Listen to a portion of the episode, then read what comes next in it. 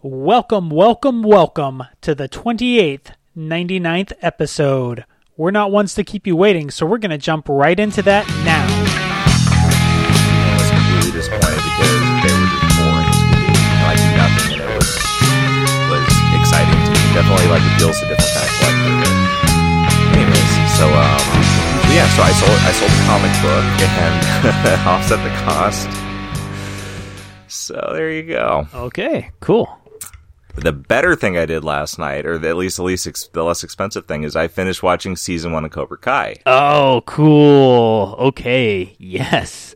And I think I had told you about midway through the first season, I was finally starting to really like the show. Uh-huh. Not that I disliked it off the bat, but it was hitting me as being really cheesy right off the bat. Oh, Not and it in a is, good way, right? and it's it's cheesy in a good way, but like at the beginning, it wasn't hitting me in a good way. Uh-huh, and uh-huh. I realized what it was was there was a lot more focus on some of the secondary teenage actors that are just not good. Hmm, um, mm-hmm. Kyler, the you know the the bad boyfriend at the beginning, Yeah, uh huh. like he's not good. Like not just the character's not good, but like it's he's not enjoyable to see on the screen. Like he's just somebody you want him to be hit by the good guy because he's so obnoxiously bad, you know? The the mean girl. Like she's just like she doesn't add anything to this. Like neither of them are good actors in the Uh, show. the Mean Girl. Which Like, one? I, I, it's been so long. Uh, when you say the Mean Girl, I think of somebody else from seasons two and three. Okay, yeah, the blonde girl in the first season who oh, was like um, the the Mean Girls type Mean Girl. yeah, just like vapid, like yeah. yeah. What's uh, you know I'm bad with names. What's uh Daniel LaRusso's daughter's name? Oh boy, I I don't remember right now. Yeah. So her, like she, she's one of the main characters, right? Yeah, uh-huh. Um, her, she has like the the group of two friends that are the cool kid friends, and she like you know is not spending time with her, you know, uh, nerdy, unpopular. yeah, girlfriend. that's right. Yeah. Yeah. So the blonde one of the the her two mean girlfriends, um, and then the other one ends up turning nice and uh, crushing on the the hawk character. Yeah, that's right. Um, Mhm. Yeah, like I mean, some of the young actors, uh, their iffy acting is a little bit more subdued, but like Kyler and the blonde girl are just like unpleasant, and I like that. Just it was uh, like that. That was a big part of what was unenjoyable to watch at the beginning. And a lot of the things were like so obviously cliche things, and it was like it's developed a lot in that first season. And on top of that, I mean, you start off with the character of um the Cobra Kai dude. What's his name? Johnny, right? Yeah. Uh huh. um, he's as bad as he can be. Like he's just a miserable piece of crap. Which I mean, you you start there because you you then you want to see him m- improve. You know. Yeah. hmm So by the end of the season, you're like, oh man, look at him like learning. You know, look at him being a better person. Like that's what made the big difference. Is the beginning there wasn't a lot of like good stuff to hang your hat on, and like. You know, LaRusso was obnoxious as can be. He still is very obnoxious. Oh yeah, he's such a, Um, such a tool. He's yeah. He's it's it's very funny because the show it paints him as like he's he's not the cool dude that he seems like he was from the Karate Kid movies. That he's kind of lame. and it's interesting that I think both him and Johnny both of their proudest moments go back to when they were in high school and they both can't get in over it in their own way. And Daniel seems like he has grown and made a, a good life for himself, but when it comes down to it, he's still like all like out of shape about this whole karate thing. And uh, Johnny's the same way. He's like, man, when I was Yeah. 17 and a karate master, that was the best time in my life. I love when he told the story of Karate Kid to um you know to the kid that he's training. Uh huh. Manu- Um, Manuel? Yeah, Yeah. And he tells the story, and it's like nothing he says is wrong exactly, but it's like the depiction's very different, you know. And I love that you know they show the scenes from the original movie and all that, so like it ties you right into it. It it, it is funny because like LaRusso like obviously has a good life for himself, but and you know in the the show he talks about balance. He's talking to um to Johnny's son. Be helpful if I can remember names, but that ain't ever gonna happen. So it's get Big over it. L, not Manuel. I, I messed that one up. Yeah, I know you messed it up. You didn't even say I Manuel just, right. I just but- searched for Cobra Kai characters. so What's Johnny's son name then? Johnny's son is Robbie. Robbie. Yeah, there we go. So, um, you know, he's telling Robbie he needs to have balance, and he himself doesn't have balance. That's why he's so bent out of shape about everything with Johnny. Is he has no balance with it. So, but it's cool though because in the in the season you see all of the characters grow and learn and change, including Daniel LaRusso and and and Johnny and like the kids are the obvious ones. And I do kind of like how it ended where it's like Robbie improved himself and you know like he was going down this one path and then changed but they also didn't pull like just a full reversal like you know miguel goes from being like the the picked on kid to the good guy to the bad guy but then he's kind of in the middle but he doesn't like they don't have him completely turned like at the end it's not like oh let's shake hands and hug you know like he does the dirty thing Mhm. and but johnny learns and tells him like no this isn't the right way and like he still ends up winning the match. So like there's a lot more complexity. It doesn't follow the same beats, and it doesn't just completely reverse the beats of the you know the the movie. Yeah, So I, I enjoyed it. I'm looking. I I was up until one in the morning watching it because once I got down to like that last episode, how was I going to stop? how But does I uh, uh, season one finish? Season two. I forget how Uh, season one finishes. It finishes with uh, Miguel wins the tournament. Johnny kind of has a moment with his son where it's like they don't end up like going off together. Like Robbie leaves with Daniel, but they have that moment that you see like their relationship starting to patch up. Um, you see uh, Daniel's daughter start to like walking around the dojo and like d- she does a move, so kind of like you know She's gonna foreshadows training, she's going to get into it. But it ends with Johnny's old master showing up at the dojo. Yeah, Kreese. That's right. Yeah, Kreese. And I'm like my my first instinct is just like, no, I don't want this. I don't want him being there ruining things. But I mean, that's definitely going to create a lot of drama for the show, which I Oh, guess is what they want, right? It sure is. it's it's funny Uh. because the end of season one seems like so long ago to me that it's hard to remember just within the time of the show because so much happens in season two. Season two throws a lot on its head, and um, season three also. Season three was uh, went back more into the cheese a bit more hmm but in a pretty fun way. In a, in a I, I think it, it was it was fu- it was like where you're like happy but groaning at the same time, a lot of the time. Yeah. But what really gets awesome as as you'll see when you get to the ends of season two and season three, what they've started doing is they end the seasons with these long one take sequences that are just awesome. And anybody who when, when I just say like the fight at the school will know exactly what I mean. And it's it they do some really really cool stuff as as the show goes on just with like uh, the the fighting scenes and stuff. So I think season 2 is even better. Yeah. Yeah, and I mean the the way they ended season one, that scene with Kreese was a really well done scene. Like for such a simple scene, like the acting in it, the you know, the the shot and everything, like it was a good scene. Yeah, and it's it's still very unclear what kind of show this is. Like, is this a show where things end up happy in the end, or is this a show where things end up unhappy in the end? Yeah. And because you know Johnny, I always root for him to do the right thing, and he seldom does. And that's what's so one of the things that's so fun about the show is just seeing Johnny like incrementally do better, but then get something thrown at him that makes things worse, and then try to do better, but not being able to. And just his journey to becoming a, a better person and finding an actual purpose in his life is really really cool that's really i think what the heart of the show is and uh, i really enjoy it for that Yeah, it's it's good stuff. I know you'd be happy to hear that I I watched it. So yeah, I that'll be happy that'll be that'll be my focus. We want to we got Netflix and we kind of binged on some stuff and um like my wife is already trying to wrap up stuff she wants to watch so we can cut it back off cuz it's like why waste 15 bucks a month when we have too much stuff to watch anyways. hmm So I got to finish that up and then last night she was kind of tired and she's like we should watch an episode of The Toys That Made Us.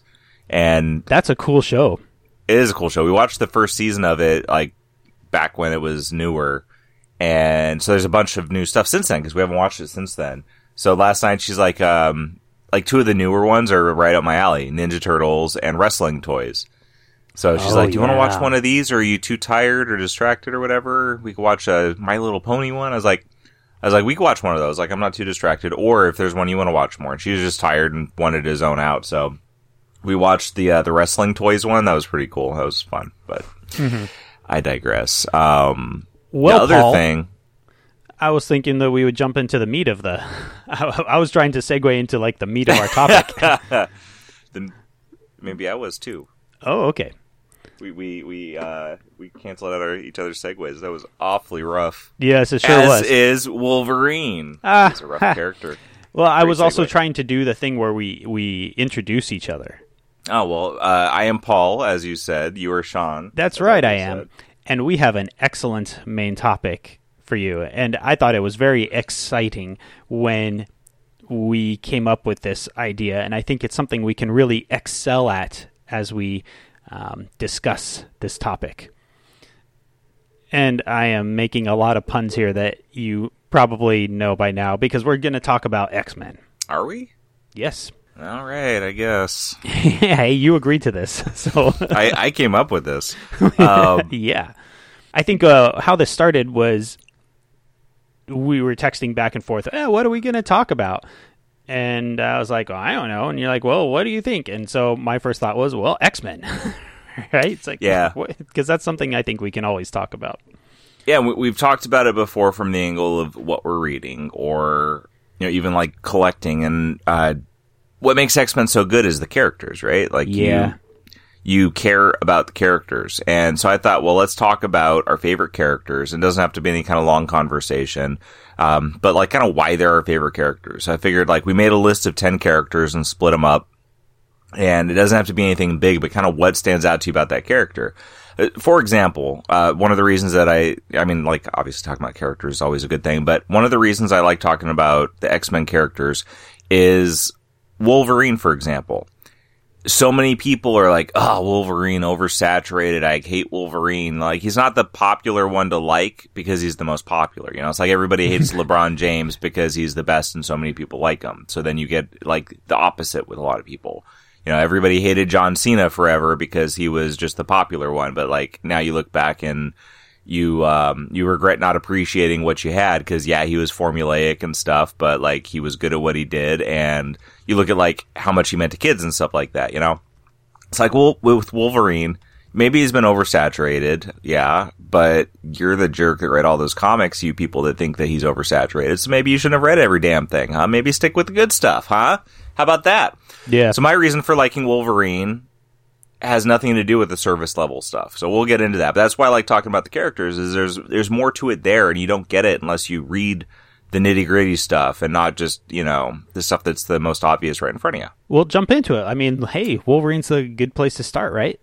All right, well I will start with Wolverine and I'll tell you right now, Wolverine is uh, super cool and badass. We You know, know- that. Actually, before we, we really jump into it, there's one thing that I had in mind that we should do, which is to set the scene a little bit in terms of what X Men we've read. Because, it, you know, I think that there's probably characters that are awesome in eras of X Men that we just haven't read. So I thought it would be a good idea to talk about what eras of X Men we've read so people understand where we're coming at this from in terms of All right. you know what what we've read so that will inform what we think of these various characters i think so the X-Men that I've read, that pretty much what I'm basing my opinions off of is reading Claremont's run up to about 250. So that's 94 through 250 plus Giant Size X-Men number 1. That that's that's the majority of what my basis is on cuz the other X-Men that I've read was pretty much the stuff that I read right when I started reading comics. That's like I mean it's still kind of there, but it's kind of like an afterthought in the back of my head now. okay Um, like for example, Storm was just a character until I started reading Claremont. Claremont's Storm is the best Storm has ever been, and she's been kind of I don't know like blanded out since then, in my opinion. Um, but the rest of what I've read is like kind of Bendis era X Men. I, I read a lot of trades of the event stuff leading up to the Avengers versus X Men crossover. So like a lot of the it was stuff that I really enjoyed reading. I, I kind of would like to go back and read it again, but you know, some cable stuff with like, you know, him protecting the baby Hope and So kind of um, around like Messiah Complex. That yeah, Messiah. Complex is one. Uh, the No More Mutants stuff, like with the Scarlet Witch, like I really liked that stuff. The House of, uh, House of M. House of M, yeah, there we go. Yeah. Like that era of stuff, though. So, like, I read a whole bunch of it when I first was getting into comics and first reading the X Men, and then I read the Avengers versus X Men event and was like, "What the hell?" Mm-hmm. Okay. And then I kind of like I still read X Men some after that, but faded off. And I've read it some here and there. Like I really like the characters, and like I've read you know Hawkspox and you know a little bit of stuff here and there. But in more recent time, I've been more. If I'm gonna read uh, Marvel comics, I'm pretty much gonna read like that like 80s era stuff. So that's that's what I've been reading predominantly for the last like I guess few years probably. So the other stuff is so far back that like my basis isn't really off of that stuff very much. Okay. All right. Well, your reading sounds pretty similar to me. I've read everything in the Claremont era and then continuing up through Age of Apocalypse. So that's about 1994. And that includes all the various X books. So it includes New Mutants and X Factor and X Force and um, stuff like that. And then my reading takes a break from there until when Morrison's New X Men started in about, I think it was 2000 or 2001. I started reading X Men again there, and I read it all the way through about what you were saying, like all those events, like the House of M, and then into Messiah Complex and all that stuff until about Avengers versus X Men, and that's when I was like, huh, I I don't know, this just isn't what I like in X Men anymore. And I think it was when Marvel was doing all that like all new Marvel stuff Yeah. in the early 2010s. That's when I just jumped off X Men completely, and I didn't get back on until the Hickman Hawkspox stuff. Yeah, that's that's pretty much same with me. Like I really loosely dabbled in some of that stuff, but I did uh, like before Avengers versus X Men, the the relaunch of Uncanny, which I don't remember what volume that would be. I want to say it was volume like three, maybe. Yeah, you've talked about Um, this uh, several Like times. that stuff. th- That was some of the first stuff I read. That was really good. That was the first monthly X Men stuff I read. The first monthly Marvel stuff I read was that and Wolverine and the X Men. Like both of those titles were very good, and I can look back now and be like, oh, Wolverine uh, and the X Men was freaking Jason Aaron, who's awesome. You know, I've heard Um, really think- good things about that run. yeah, it, like I, I didn't read the whole thing, but I honestly like eventually, like I, I shared with you recently, I got an iPad so I can use Marvel Unlimited a lot better because it sucks on the Kindle because you have to do like the, I'm gonna hack into the Google Play Store to download this. But anyways, I digress. Eventually, I'm gonna pop for like a year of that and be able to pound through a lot of that kind of stuff. And that'll be when I revisit some of the stuff that I read when I first started really getting into comics, which is like 10 ish years ago now, which is crazy. It's crazy it's been that long. Anyways, Good. We're happy to have you here, Paul, in this Yeah. comics world. thank you. And this was like my third foray into comics, which I've gone over my story of like how I got into Sure. comics, but it mm-hmm. was, we moved to Maine and I got into it in a different way. But anyways, yeah, it's, it's a good run. Like I've discovered through the test of time that I pretty much love Jason Aaron. I definitely love his Marvel stuff. His independent stuff is definitely all good, but some of it isn't for me. But yeah, so anyways, that's that's kind of where I'm coming at. I've done a little bit like you were talking about how you read like the scope of the X books through the Claremont run stuff. I I've dabbled a little bit in the other stuff, but I haven't read this the full scope of everything. A little bit of New Mutants and stuff. And the one the one uh, storyline that I read across all the titles because I had purchased a trade on Comixology is uh, the Inferno stuff. Cool. So All right. all right, so back to my first character Back to Wolverine. the most obvious one is Wolverine. Like Wolverine's awesome, like for obvious reasons. Like the character design is really cool. You know, I like characters like him art wise. Like Bebop and Rocksteady are my favorite Ninja Turtles because their characters are so like complex design wise. You know, Wolverine is that way. Like he's he, it's so easy to make him so cool, and then you can add these details that like add so much more what made me love Wolverine, what makes him one of my favorite characters, what makes me say that people who dislike Wolverine because he's oversaturated are the equivalent of people saying that they hate Tom Brady because he's won so many Super Bowls, or they hate LeBron James because he's the best player in the game. You're you're getting lost in stuff, and it's your fault. You're getting lost in that. Like you're you're you're the one choosing to oversaturate yourself by reading too many Wolverine titles through the '90s or whatever. That's why I didn't even read comics in the '90s. Mm-hmm. Going back to like how he starts off in Claremont, like he starts off pretty base, but like the other X Men are always just ragging on him and it it does a lot too to build the dynamic of the group where it's like they're there to be accepting, but they're really not accepting of Wolverine. He has a high level of confidence, like he doesn't need them for his self worth. Like his his uh, opinion of himself isn't based on those around him. You know, like he knows who he is. They don't, and they're not trying to, so they're just crapping on him left and right. Like everything he does and as the, you know, they do, as Claremont develops the characters, he starts calling them out on it at times. And, um, like, it's been so long since I've read the issues now I couldn't tell you the specifics, but when he has to make choices and, you know, everybody's reaction, like literally everybody too. It's not just like Cyclops who's like, you know, the cliche of being a dick to Wolverine. But like when Storm is like, oh, you nasty little man, basically, you know, and everybody's like that to him and then he does stuff that has to be done and calls them out on it and is like, you don't know what it's like to have to make these decisions and do the things I have to do. You know, you know, he basically calls them out for judging him. And when they see times where he does what has to be done that they wouldn't have the guts to do because they wouldn't be able to make that decision and do what has to be done. Like when they start to see him do those things and they realize that they're wrong, like the dynamic really changes that's when I loved Wolverine. Like he always did the tough stuff. He he did the things that could be the really tough choices to make. You know, the sacrificing one to save a hundred.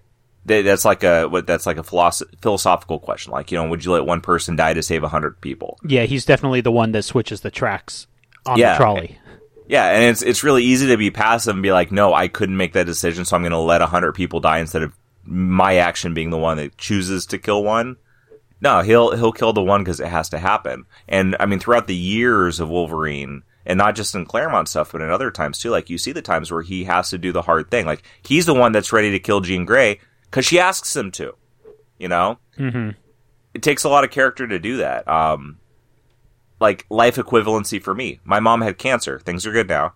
Uh, happy end of the story. But when we didn't know how things were going to go, she made me the one who was going to be the one that had to make the decisions if like if we had to pull the plug or stuff like that like if if things went bad and if the cancer killed her you know if it was going to kill her like i had to make those tough choices because she knew i could make the choices and that it you know the people that would have problems with it that i i wouldn't have a problem putting them in their place whereas with like my sisters it would be too hard on them. They'd have a harder time making the choice and, you know, taking the consequences of being the one who has to make the choice. That's like, that's what Wolverine is. Like, he's, he will do the thing that has to be done. And, you know, it's good for him that he has this group of, uh, you know, mostly friends, but, you know, at least people who are trying to work in the same direction as him that are there to guide him sometimes. Cause it's not like he's perfect. You know, he's, he's an operator. He does what has to be done, and he has others to to rein him in sometimes when he needs to be reined in. It's interesting to think that Wolverine could have ended up as a villain if he hadn't made his way to the X Men, mm-hmm. because I think the he cares about the X Men a lot, and he doesn't really vocalize that all the time. And I think that's one of the things that's really interesting is he tends to make how he feels known through his actions rather than what he says. Mm-hmm. he tends to be a very kind of silent type, but his actions show that he very much cares for this family of people that he has found for himself, the X Men, and that's what I like. Yeah, and you like uh, a great example of how you see his character too, where you, he actually is more illicit with it, is like with um like with Kitty. She is a child. She needs somebody to show a little more softness. So even though he's like he's the hard one, she's the one he'll show a little bit more softness to rather than just be a hard shell, you know, with kind of good actions behind it. Yeah. I think that we could probably talk about Wolverine for a whole episode. but uh, I remember I Wolverine was the first superhero comic book that I ever bought. Once I decided I wanted to read more than just GI Joe comics, I bought Wolverine issue 36, which is this awesome cover of Wolverine smoking his cigar and holding a giant machine gun drawn by Marc Silvestri and Nice. it's it's just so so kicks butt. And so I started reading Wolverine first, and then I started reading X Men, and that's how it all kind of took off. So Wolverine has always really been my favorite characters because when he's good, he's really good. That just kind of grim loner, but who has a heart character is really great, and he just exemplifies that. And so Yeah. I really I'll talk. I'll actually end up talking about one of my favorite uh, instances of him like being an operator and having to get stuff done when I talk about another character too. Hmm, okay. Uh, who would you like to bring up? Well, I'm going to jump straight down the list to uh, counterpoint of Wolverine because I think it is appropriate, and that is Jubilee. And one of the things that I like most about Jubilee is how much she is at odds to Wolverine, and their friendship is is really great. I remember a friend of mine once. We were we were at a con, and it was when I worked with my buddy Christian at his booth selling comics, and he was asked, "Wait, so like, what's Jubilee's superpower? Because it's kind of nebulous. Like, what does she actually do?" And I said, "Well, her power is that she's friends with Wolverine." and because that's a, a pretty darn good superpower to have when you've got a Wolverine as your backup, you that's about as as good as it gets. It kind of reminds me of Hand Grenade Man from the Tick comics, where his superpower is that well he has a grenade. so what else do you need? What is her power though? She she has like uh, I know it's something like of the explosive variety, right? yeah, but they're they're not like explosive in like a boom. They're more of like a flash. She's Yeah. kind of like a mix between Dazzler and Boom Boom. Is That's what I was just thinking. kind of like she's she's the halfway point. It's the way I always thought about it. It's like she makes water balloons, except the water balloons are full of light. That, that's like what it's visually kind of portrayed as. And so you throw a water balloon at somebody and it breaks and they get water over them. And so you throw these water balloons of light at people and well, they burst and then they are maybe blinded. and that's kind of it, right? Uh, so she, doesn't have a great superpower, but I always like Jubilee in terms of her perspective and attitude that she brings to the X Men, and I think that she was a similar character to Kitty Pryde in terms of trying to bring this youthful view towards the X Men. And while Kitty Pryde, I never really liked her as a member of the X Men when she was a, young teenager. I like Kitty Pryde a lot more as she started to get older and more mature, more of like starting in Excalibur is where I start mm-hmm. to like Kitty Pryde a bit more. But Jubilee from the beginning, I really like that young character who's she just kind of decides, well, I'm an orphan and I got nothing better to do, so I'm going to just join up with these X Men and hope for the best and see what happens. And then she becomes an X Men and has all these crazy adventures. And she's always this kind of like voice of disbelief and perspective that, like, oh my gosh, this is crazy. Like, uh, I, I'm totally out of my element and this is weird and nuts. And I really I like that perspective. And I also Yeah. like her relationship with Wolverine because I think that she provides this light-hearted, gentle side, kind of how Kitty did, but I think mm-hmm. Jubilee in my mind is the best of those characters because they had it a little bit with Kitty Pryde, then they really had it with Jubilee.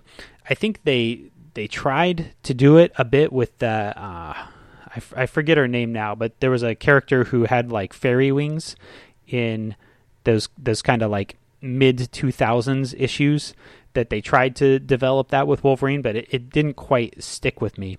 But Jubilee's always to me been the best of that type of character, that kind of like young, fresh, optimistic take. Yeah, yeah. I, I'm right at the beginning of Jubilee. Like I, I've read one issue of Jubilee because it was like there's the one where it's like the the ladies' day out and then the men's day out. Um, I read the men's day out issue, but uh, is like divergent from the Jubilee story. So I haven't like I'm right there right now, so I don't have much to add to Jubilee. But uh, since you mentioned her, I'll I'll segue us over to Kitty Pryde, who I, I chose as one of my favorite characters. So she's one example of a character that I liked more from what I read post Claremont than when I jumped back to Claremont. Because, like, I mean, what she's done in X Men, going back to what I said, I started reading. So, like, the, when the hell was that? Like, around 2010s, like, probably the, the like, late 2000s to, like, the early 2010s, like, that, that era where I was reading. I remember her being good in Astonishing X Men, the Joss Whedon. Book. Yeah, yeah, like that's another. So I've read Astonishing X Men. Um, I've read uh, New X Men. We talked about a little bit. I don't know what her role was in that, but like you know, th- those are a couple other things I didn't think to mention before. But sh- she has the role of maturity. Like she's the one that has to make mature decisions and be a leader, like an adult. But she's not a little bitch like Cyclops. okay. Yeah. Um, you know, I I've never been super fond of Cyclops, and I like we've talked about Cyclops before, and you didn't choose him for your list either, so I don't have to feel bad about saying things about him. Like Cyclops is always in that tough spot, but man, was he a little bitch every chance he got. Like he just he kind of was. Like every time he could falter, and it shows that like it, it, did something good as far as like setting examples or showing character. It's like it's it's not having to be a tough man doesn't mean you can't falter and accept that you need to take a step back, you know, or go off and do your own thing. Like you don't always have to be 100%. I think that's something that's important for people to to see and to know. But then when you get a character like Kitty Pryde who isn't the prototypical tough leader type that has the tenacity to do what has to be done no matter what, like that also is is showing something very strong. Yeah, I mean, her beginning in the story, which is I'm now much more familiar with, of course. She was, you know, like the 14 year old teenager, and then you see her grow into this adult that is a tough leader no matter what, and doesn't falter, even though they're like they they stem from this weak little girl, whereas Cyclops is this, you know, big strong guy that shoots lasers out of his face, you know. Mm-hmm. So, uh, you know, not to keep bashing on, on Cyclops or thing, but like it, like you need that kind of dichotomy and it shows different things. Like it shows you can be tough even if other people would look at you and think you're weak. You can look infallible and have weakness that you need to address and need to, you know, you need to be able to take care of yourself, you know, and Cyclops represents that at times. So I, have always liked Kitty Pryde kind of for that. Um, she's, she's a very tough character without just being the, you know, Boy Scout or being the you know the big strong guy. She's also, I think, really good at being the one of the characters that is going to call out BS. Like I'm thinking back to God Loves, Man Kills, mm-hmm. how she's one of the first to call out the essentially racism that she's seeing and the discrimination and she just calls it like she sees it and she also does similar stuff like that in uh, New Mutants. Also, there's mm. a, a, couple stories with her in that where she excels in that sort of a role, and I think she's really, really good at at that in in terms of sticking up for what's right and not just letting it go by, but saying something about it. Yeah, you know, it's funny at, at work we just had a, a, meeting, and there are certain things that we do kind of developmentally in social ways. And uh, the thing we just did was talking about racism in different ways. And the way it applies to this is that you can't just be not racist, you have to be anti-racist, which means that, like we're just saying about Kitty, if you see something that's wrong, you gotta say something about it. You know, and that's what Kitty was. You know, she couldn't let, you know, see somebody doing something that was wrong and just turn a blind eye and be like, that's not me, I'm not that. She would say like, hey, you asshole, you know, like that's not yeah. okay.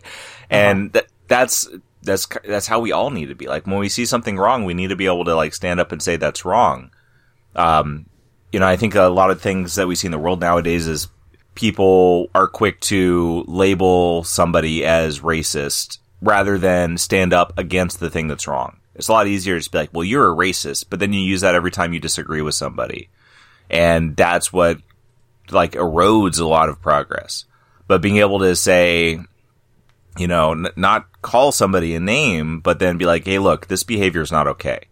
Like we can do that with people we interact with online, but we can do it with our family and our friends and, and, you know, people right by us. And that's where change is made. And that's what Kitty Pryde represented uh, and to have represented that from a 14 year old, obviously she's not like a real 14 year old. This is a grown up man that wrote her, but that's where her character stemmed from. And that's where, like, when she's an adult, like, she has all this strength because she's always been rigidly opposed to what's wrong. Yeah. Who's your next one? Okay. All right. So I'm going to go jump up to the top of my list, and that is Storm. I think Storm is one of those core characters of the X Men and one of the core characters that defines it and is also just great on her own. And what I remember about Storm, the issues that really made me like her are the life death issues. These were from the uh, Uncanny Run. I think they're 186 and 198. And they're drawn by Barry Windsor Smith. And they're not really action packed in any way. They're just these very slow, quiet character pieces about Storm coming to terms with the fact that she doesn't have her powers anymore because this is after she lost her powers because Forge had blah blah blah uh, anti mutant weapon and she targeting Rogue and Storm got in the way etc etc etc. But for a long time, Storm didn't have any powers, and so these stories showed her dealing with that fact and dealing with who she was and who who was she in light of not having those powers. So that's the first storm that really jumped out at me was just the the strength of her character and then also and I mean strength in the the sense of like being able to deal with hardship in a mature way. That's I guess what I mean when I say strength Yeah. of character. You know, I I think people say strong characters and uh, but I think that's always like, well, what does that mean to be a strong character? And I think in Storm it means dealing with hardship in in the, that very mature way. And Yeah. yeah. and and then the other stories that really made me like her are the stories where she took control of the X-Men and she became the leader after Scott leaves. And Claremont really writes her as very different from Cyclops, which I appreciate. In fact, the difference kind of runs uh, contrary to Cyclops' leadership in a lot of ways, where she sees each of the team members as an individual. And she thinks about, well, what can this person best contribute to this team? And how can I form this team based around who these people are? Versus Scott seems to be more of, well, let me take these people and turn them into a team. Storm seems more focused on let me see what type of team I have based on who these people are. And I really like that. She has a way to be very understanding about who characters are and also being just tough and totally badass at the same time. Yeah. I think what makes her awesome is she's she's doing her strength is occurring through vulnerability. Like she's she's never trying to shield her vulnerabilities. Like they're always something that is being dealt with. Even when she has her powers, like her severe claustrophobia, I guess. You know, like she she doesn't like feeling trapped in, and that that's something that can shut her down. Um, that's one example. But then when she doesn't have her powers, she continues to to be strong without even having powers. Whereas you know most characters would be like, "I'm I got to sit this one out. I don't have powers." She mm-hmm. beats Cyclops for control of the X Men in like an exhibition match without powers, while he has powers. So she has this higher level of strength because she's always operating with her vulnerability being there. Whereas like Cyclops has to like put away his vulnerability to operate and then for him to like confront his vulnerability, he's then unable to be a leader and that's what we see through him, you know? Yeah, totally. All right. I uh oh, here, here's a question for you. Best storm costume. That's a good question. Like I always was more drawn to the like her first costume until I actually read through the story when she like started doing the mohawk and leather, you know? Mm-hmm. And seeing her actually like develop into that and be like, I'm going to be different because I've always done things the same way and I can be who I want to be. I don't have to try to be something. Made me like that a lot more. Um, I like both of those. Like it's hard to say like which is my favorite. I will say that uh, the pop vinyl, and it's coincidence that it's one that I have, but like the pop vinyl I have of Storm is the Mohawk Storm, and it's pretty badass. cool. Yeah, I've always liked the Mohawk Storm the best. It just visually, I think it's a great outfit, and when you read the stories about what it means, I think that it really excels. Plus, I think it's the best Marvel Legends action figure of Storm is that outfit. So yeah, very dynamic. yeah. Uh-huh. So speaking of dynamic uh, character design, I'll move into my next one, which is Nightcrawler. Cool. Once again, he's one that's easy to to like a lot because how cool his character looks. But what I what makes me love Nightcrawler as a character is is how genuine he is. Like he's a very genuine person. Uh, and that's always been like the biggest component of his character. You know, like he genuinely cares about those around him, and you know he's he's playful and he's fun and he's flirtatious, and you know he's also this blue demon that can uh, you know teleport. But what makes him matter so much, like you see it in stuff like his relationship with like with Kitty Pryde, you know, and he's so genuine with everybody that the the bonds he makes with people are, are I mean they're pretty much infallible because there's like there's no BS in there. Like he really is who he is and he really cares about people. I don't think you really got to say a lot more about Nightcrawler. I think like what makes his character the best really is the most surface level thing about his character. That's how genuine he is. Like digging down deeper into you know his background and you know the the pain in his past and stuff like that just goes to highlight what you already know you know, so that's I don't have much more to say about Nightcrawler, but he's I think my top three X Men members are still Wolverine, Nightcrawler, and Storm, and uh, yeah, Nightcrawler I think is just an, an easy one to throw in there, but a meaningful one still. Nightcrawler's another one that I didn't like as much until Excalibur. I think Excalibur is really where he shines, where he becomes this kind of de facto second in command of the Excalibur team when uh, Captain Britain either can't do it or won't do it or is has a stick up his butt for some other reason. I think he really comes into his own there, and also his playfulness really shines there. I think a lot, and that's one thing that is is great about his character is that he's. I like how playful and fun he is with things. You know it's he has every reason to be this dark brooding character based on what's happened to him and his past and how he looks. But instead he becomes this just center of joy and fun for people. And i think that that is a really cool thing about his character. Yeah. Who's your next one? Okay next up for me is colossus. And this is one that is partially just based on how he looks because mm-hmm. I think that design wise, he just looks awesome. This big steel armored man who is just gigantic and super strong, I think is is really cool. But what I like about him is that he is an artist and he's a painter and he has that that this really gentle side to him and it doesn't always come out but when it does it's very very striking. Like it's it became very clear after he went through the siege perilous and he lost his memories of who he was and he was just a artist up in in New York. And it showed just that side of him very well where like he has this gentle side of that I keep saying gentle side but that's what I think of he seems to uh, appreciate things in that way and i just i i really like that character of the the mix of the thoughtful quiet artist also being the biggest and strongest guy on the team and so I think that that really gets to a lot of why I like him.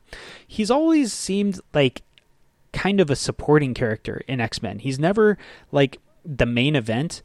I can't think of a lot of great Colossus stories that are just Colossus stories. Like Yeah. there's a few single issues here and there where he gets to shine, but there's no like like with Wolverine there's a lot of ish like a lot of stories where he gets to shine. And with Storm there's a lot of issues where she really gets to shine.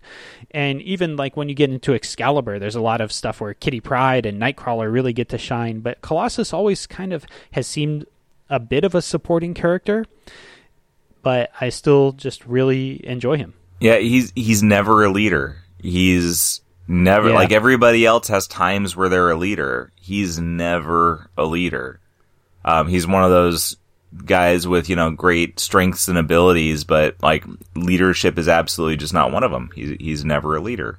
Um, I was trying to think of an example of that, and uh, what what comes to mind is Dwight Howard. Because I was trying to think of like big guys. You know, it's like in basketball, like the big centers are like the big guys. You know, like you go back to the days of like centers meaning more, and you got guys like Shaq, and like they're the dominant guys and they're the leaders.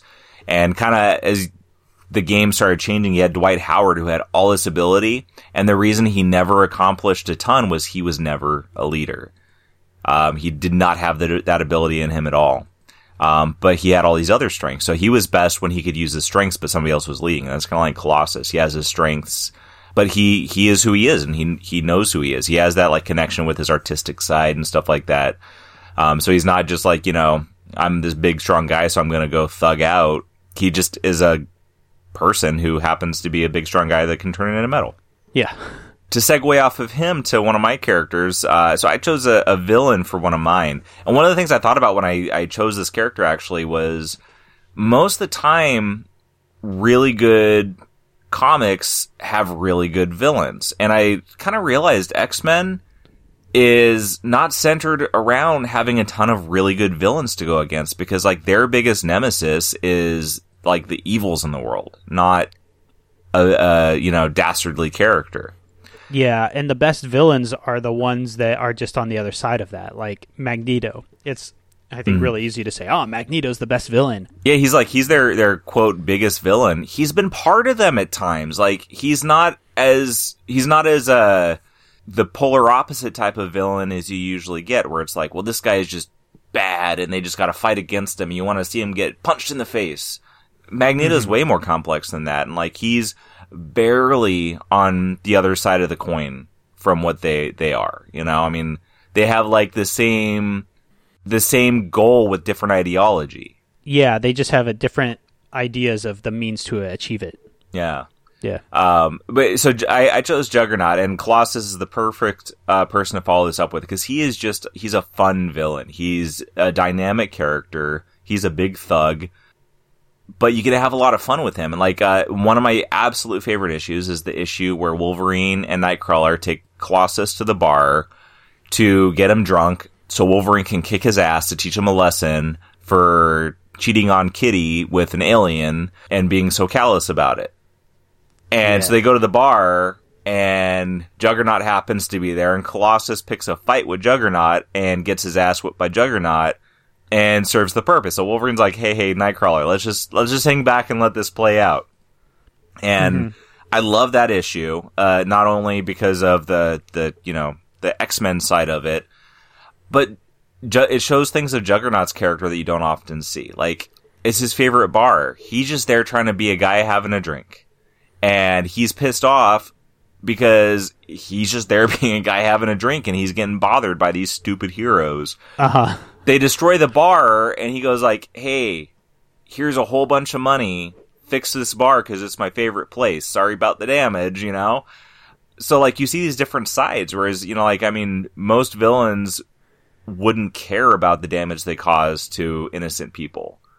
And it kind of shows that side of a villain where it's like even villains have something they care about, you know? and uh It reminds me of I think that there's an issue where the X Men are in some town and Juggernaut just like drives in in his sports car. Yeah. And he's just kind of hanging out and he's just doing his thing. And then the X Men are like, "Oh, it's a Juggernaut. We got to kick his ass." And he's like, "No, like, come on, man. I'm on vacation." and it's kind of funny because it, it creates this dynamic too of uh you know is a does does a villain deserve peace? Like if they're a villain, like they belong to just be in jail, right? So, but if you're a superhero and they're a supervillain, like are there times where you go like, uh, you know, nope, you go about your your thing, you know, you're you're not villainizing right now, so we're gonna let you be. It makes me think of the uh, the old Wiley Coyote cartoons where like it's the the dog and Wiley Coyote and the dog is just like trying to stop Wiley Coyote all the time and like beating the crap out of him because he keeps on catching him because obviously Wiley Coyote's an idiot. Mm-hmm. But then they check out at the end of the day and go home. All right, see you tomorrow. You know, and they're checking out their time card and going home and like just it's just their job. You know, like do you know those cartoons? Oh yeah, sure. Mm-hmm. Yeah, you know it's so okay. It's like all right, you know, Juggernaut. Yeah, you know, we're off the clock right now. you know, don't you get in any trouble. You know. Yeah. Uh huh. I like Juggernaut. He also has some incredible issues with like some of the the ones I've read more recently with some of the female characters. Like there's one where he has these going ons with Dazzler, I, I believe it is. Uh, like his his interaction with some of the female characters is really cool because he's not just you know mustache twirling villain wants to kill whoever's good. Like he's a little more like, all right, you're a lady. I don't really want to beat you up, but I'm gonna be villainizing over here. So just you know you stay over there. I'm going to do my thing. But then they try to stop me. He's like, come on, I don't want to have to do this. And, you uh-huh. know, they, yeah. like, it, it, creates some, some really good stories. Uh, and he's a character that I like. And just like character design wise, I think he's pretty awesome. So, yeah. um, who is your next one? Okay. My next is Cable. And this is a character that when first reading his stuff, like when he first appears in New Mutants, and then into the very beginning of X Force, where it was very influenced by R- Rob Liefeld. He's very much just a, ooh, I'm a angry guy with big guns, and I'm a gruff old man who's a soldier, and I'm gonna teach you kids how to be soldiers, and that's kind of it. But later in the 90s, once the beginning of the 90s is over, the kind of image comics aspect of influence on the X Men, once it moves past that, I think is when a 90s X Men becomes really, really good in its own way. And one of those characters that I came to really like a lot from that era of X Men. Once Jim Lee and Rob Liefeld had left Marvel and gone on to Image, and that Marvel had to find other people to then continue their X line, that's really where Cable starts to become really, really good. And we learn more about a lot of like the tragedy in his past and a lot of what has gone on to make him who he is and why he is the way he is and w- what he's trying to do. And I just kind of similar to Wolverine in that he is this tough guy who's willing to make the hard decisions and do the hard thing. He's kind of like that, but in a very different way. He's kind of in a very like kind of grizzled grandpa sort of way. Yeah, and I mean he knows what's coming in the future. He's coming back from the future to try to change, you know, change things, right? Yeah. Mm-hmm. So he he knows what he's fighting against, whereas Wolverine knows the nature of things and and the things that have to be done, but he doesn't actually know the events that will happen if he doesn't make certain choices. Uh, but they both do the same thing, where it's like these things that could be awful sometimes have to be done, and it's hard to have the courage to do that. Even like in Cable's case, where you might literally know the consequences of doing this or not doing this. Uh-huh. Um, and I haven't gotten up to Cable in my reading right now. Um, I've read some stuff, obviously, with like the stuff I said that I read when I started reading X Men that was heavily involved with Cable. So, like, I know Cable's character from that, but I'm looking forward to getting to the point of him being introduced in Claremont's X Men and then going on from there. And it's like I, I kind of equally am looking forward to and dreading getting into the 90s because uh, there's some stuff I'm not very eager to uh, to read, but there's like I'm also looking forward to finally reading it, you know, at the same time. Mm-hmm. Like I think it's funny, like you know, people love Liefeld and Jim Lee, right, for various reasons. Nothing I know about them or what they contributed, other than like just the dynamic of their art, seems like it did anything really good. And then they went on to Image and like I don't like anything they did with Image. You know, it's like that that whole era of comics, like that's why I didn't read comics is they weren't appealing to me. Um, Yeah. and like it amazes me how people, because obviously I wasn't there experiencing it at the time. Uh, and it's going to be different looking back on it than being, you know, a kid or a teenager reading these things. I, d- I don't get the, the whole fascination with them. But, you know, like I also know that they, the huge impacts they had on everything. So like, I'm not saying I don't understand that, but like the, the impacts they had are kind of the ones I'm like, all right, that's cool that you did that, but I'm not interested, you know? Uh huh.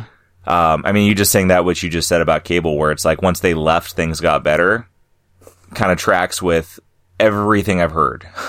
Yeah. hmm yeah, so I'm looking forward to knowing more about cable. Uh, he's definitely one that kind of hits past where my knowledge base is right now. Yeah, interestingly, having read a lot of the uh, 90s X Men stuff, at least up to like the mid 90s, like the early to mid 90s X Men stuff, really, really good. Once you just get past the image year or year and a half of it, which isn't really that long. Rob Liefeld left X Force after like a dozen issues or so, and same thing with Jim Lee and the adjectiveless X Men title. And so, like, once they depart and go to Image, X Men becomes really, really good again across all the titles. And in fact, even uh, a, a lot of uh, the reason why the next character on my list is on the list is because of what happens in one of those titles, Awesome. which we'll get to after yours. Yeah, so my, my last one, then we hit your last one, then we'll wrap it up. Uh, my last one is Rogue. Uh, Rogue is a character that I knew her first because of the 90s cartoon. Uh, so like she was one of the like that first body of characters that I knew of. Uh, so reading wise, like she's she's never really stood out to me hugely in the more modern stuff. And going back to reading Claremont stuff, and then when she starts to get introduced, like I didn't really like her character very much at first, um, which should be pretty obvious because she was a, a villain turning good. Um, so like the the only interesting there is the stereotypical stuff like you don't trust me. Well, it's like yeah, you were just a villain, but then also like the good guys are you know blatantly you know okay you're part of our team, but we're still just going to be like we don't trust you all the time, and like we can't get past that. Kind of like with Wolverine at the beginning, where they're just like you're just a nasty man, and it's like why don't you try to pull your head out of your butts a little bit, huh? Um, Rogue was kind of like that. Uh, where I start liking Rogue is when Wolverine starts trusting her because he sees past the surface level stuff quicker than everybody else that can't get past their own biases, essentially. And she can do like what he does. She can be an operator and do what needs to be done. And I, I mentioned that I was going to talk a little bit more about, uh, a good instance of Wolverine doing that. And there are issues, I want to say it's, uh, Genosha stuff, um, where they have to like go in and figure out what's going on and, and try to rescue somebody. So they're like going in as like a two person crew and doing what has to be done. And like, I think that that was a good example of peak Rogue as far as what she can do.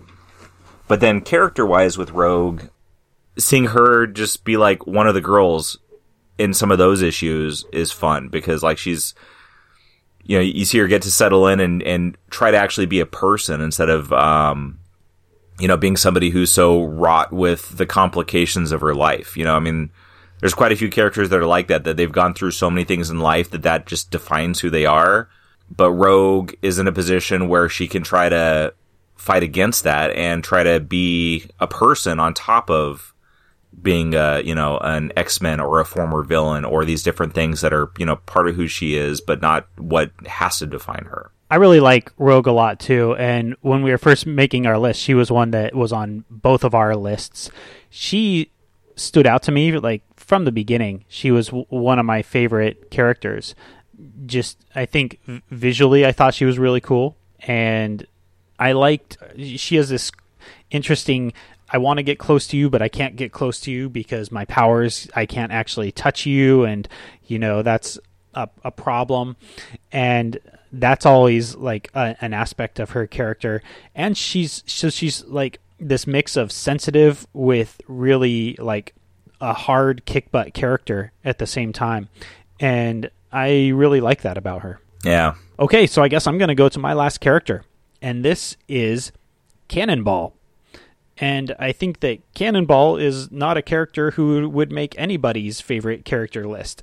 I he doesn't always seem exactly like a fan favorite to me in almost any way whatsoever. And uh, but he's one of these characters that I started to really like because of the early to mid 90s X Force run. And especially once Cable leaves the book and leaves the team, and Cannonball has to become a leader. And he has to lead this team that is essentially a much more militarized version of the X Men. And he really comes into his own and becomes a really, really great leader for this next generation. And in a lot of ways, I feel like he kind of mixes a lot of the best aspects of Cyclops with some of the best aspects of Storm as a leader.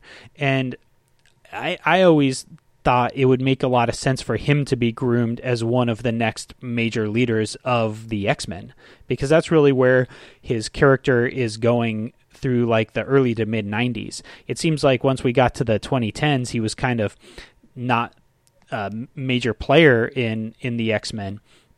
But he definitely has that ability to be I think one of the great X Men leaders. Like I, in a way, I feel like it's it's a shame that the three most well known X Men leaders aren't Cyclops, Storm, and Cannonball, uh, because I think that his character has that potential in it, even if it hasn't quite been told. At least not in the books that I've read.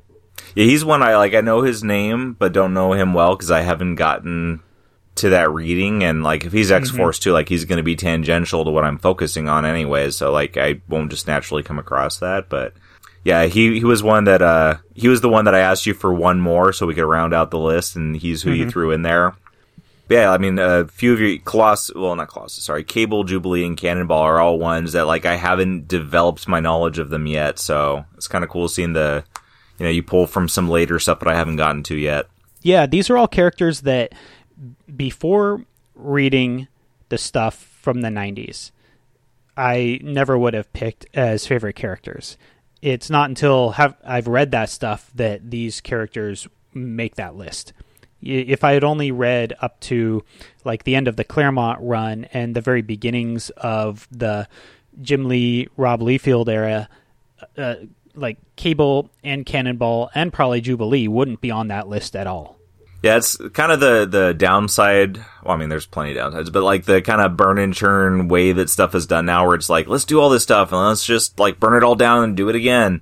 Is you get characters, and that's where like you know people say Wolverine is oversaturated because he's such a dynamic character that he's always in there. You know, he's not put on the shelf. Uh, the vote there's not the time to turn a focus to a smaller character because all Marvel's going to do is burn it down and bring it back up again. And mm-hmm. that's where, like, we've talked about um, what Hickman is doing. Hickman is digging deep into the pool of characters.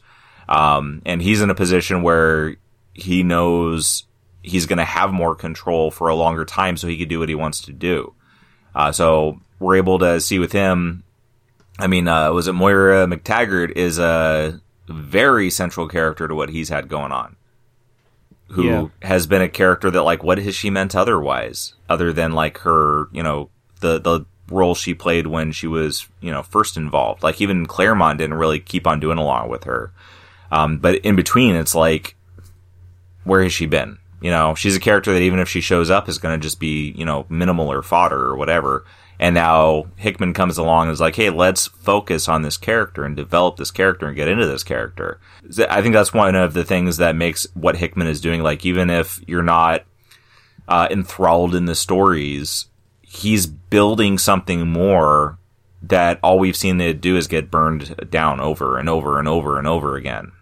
So, yeah. Let's let him get his hands on Cannonball. I think that that would be awesome. I would love that.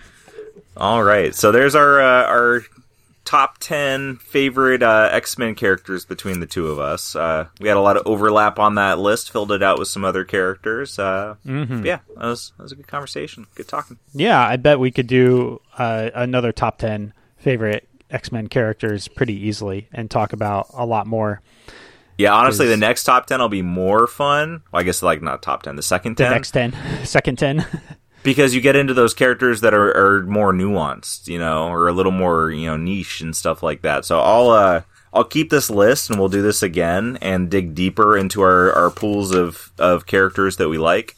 That's when we'll, we'll start getting down to some more interesting characters and you know yeah. Yeah, I deeper. agree. cool. All right. I like it. Well, thank you everybody for tuning in. You can find more episodes wherever you found this one, such as the Apple podcast thing, or the Stitcher thing, or the Spotify thing, or I even got a notification that now we're on some other new podcast hosting service thing. So we should be just about everywhere you want to find us. I'm at Twitter at Bad Deacon, and where are you, Paul? I'm on Twitter at Who's Paul. All right. And you can send us a message there. That's our preferred social media method. And we will be talking again soon for you to listen to.